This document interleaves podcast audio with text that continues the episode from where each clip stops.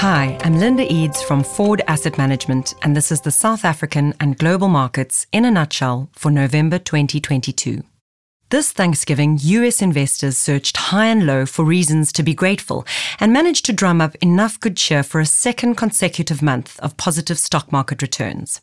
Other equity investors around the world joined the festive mood, and both developed and emerging markets posted positive returns on hopes that the worst may be behind us. European and UK equities outperformed the US, but it was emerging markets, particularly in Asia, that stole the show.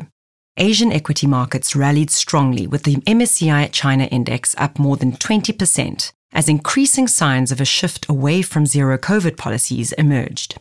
Hong Kong also announced fresh measures to support its ailing property market, and Macau's six incumbent casino operators were also awarded new licenses for the next 10 years. The prospect of an accelerated reopening of the world's second largest economy saw most other emerging markets, particularly resource producers such as South Africa, also posting strong returns.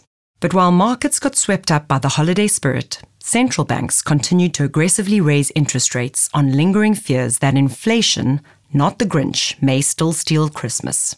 November saw another sobering set of swinging 75 basis point interest rate increases in the US, Europe, the UK, as well as here in South Africa.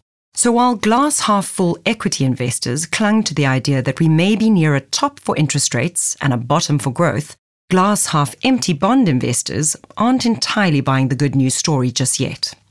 The US yield curve still remains significantly inverted, with two year treasuries yielding 0.8% more than 10 year treasuries. The last time the curve was this inverted was in the 1980s, which was also incidentally the last time the Fed was on a rate hiking binge. Why this matters is that in the past, an inverted yield curve has been a very reliable indicator of an oncoming recession. But we're still currently sitting with the unusual situation of having already experienced bear markets, but the recession that prompted them hasn't even started yet. Research from macro firm TS Lombard shows that no US bear market, caused by an economic slowdown, ended before the recession started, which means it may be premature to assume that the worst is over. Even if interest rates are nearing a turning point, significant economic risks for the year ahead remain. Firstly, this recent tightening cycle has yet to bite. The market currently expects the Fed's benchmark interest rate to reach close to 5%, that's up from close to zero at the beginning of this year in the most aggressive tightening cycle in 40 years. Yet we've still not seen a major impact yet on either US labor markets or on US spending.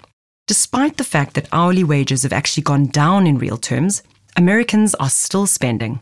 After an era of easy money, bad habits are hard to break.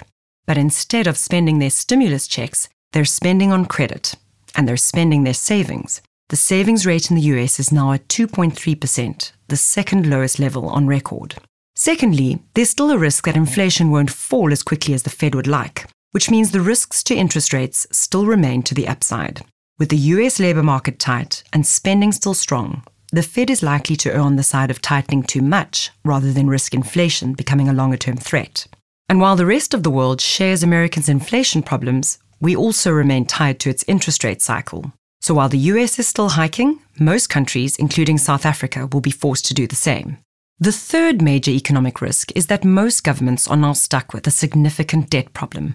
While growth rates were higher than borrowing costs, governments could borrow cheaply, and they did, with gusto. But with economies now slowing and borrowing costs rising sharply, several countries, including South Africa, could find themselves on an unsustainable debt trajectory unless they make painful fiscal adjustments. Recent developments on the political front in South Africa are a stark reminder that higher government bond yields are not a free lunch. They're compensating investors for a higher country risk premium. In other words, investors need to be paid more because the risk of lending to countries like South Africa has significantly increased. And until we see a turnaround in the structural decline and significant reform that promotes growth, we are likely to experience further bouts of market instability and a steady decline. Fourthly, Housing markets in regions such as the US, Canada, and Australia were all driven to very frothy levels due to excessively low interest rates and stimulus. But with both now reversing, they are vulnerable. A significant drop in nationwide housing prices in these regions may be needed to bring mortgage payments in line with household incomes. If this happens, it will have significant negative economic ramifications. The last risk we need to keep at the forefront of our minds is geopolitical risk, which still remains elevated and increases the risk of negative events. The standoff with Russia that's left Europe short of energy is a good example of how geopolitical issues can have a direct impact on economic growth. All of this is a reminder that as investment managers, we are ultimately in the business of identifying and managing risk. Generating meaningful inflation beating returns over the long term is about protecting capital against these risks and staying invested long enough to allow the power of compounding to work its wonders over time.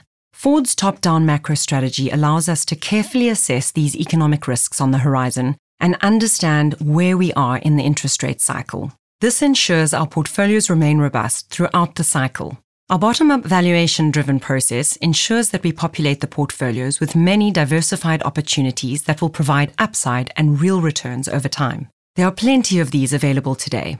Importantly, we need to embrace the fact that investing involves dealing with uncertainty.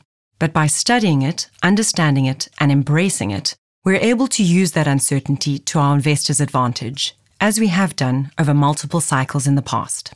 Thank you for listening and happy holidays from all of us at Foord Asset Management.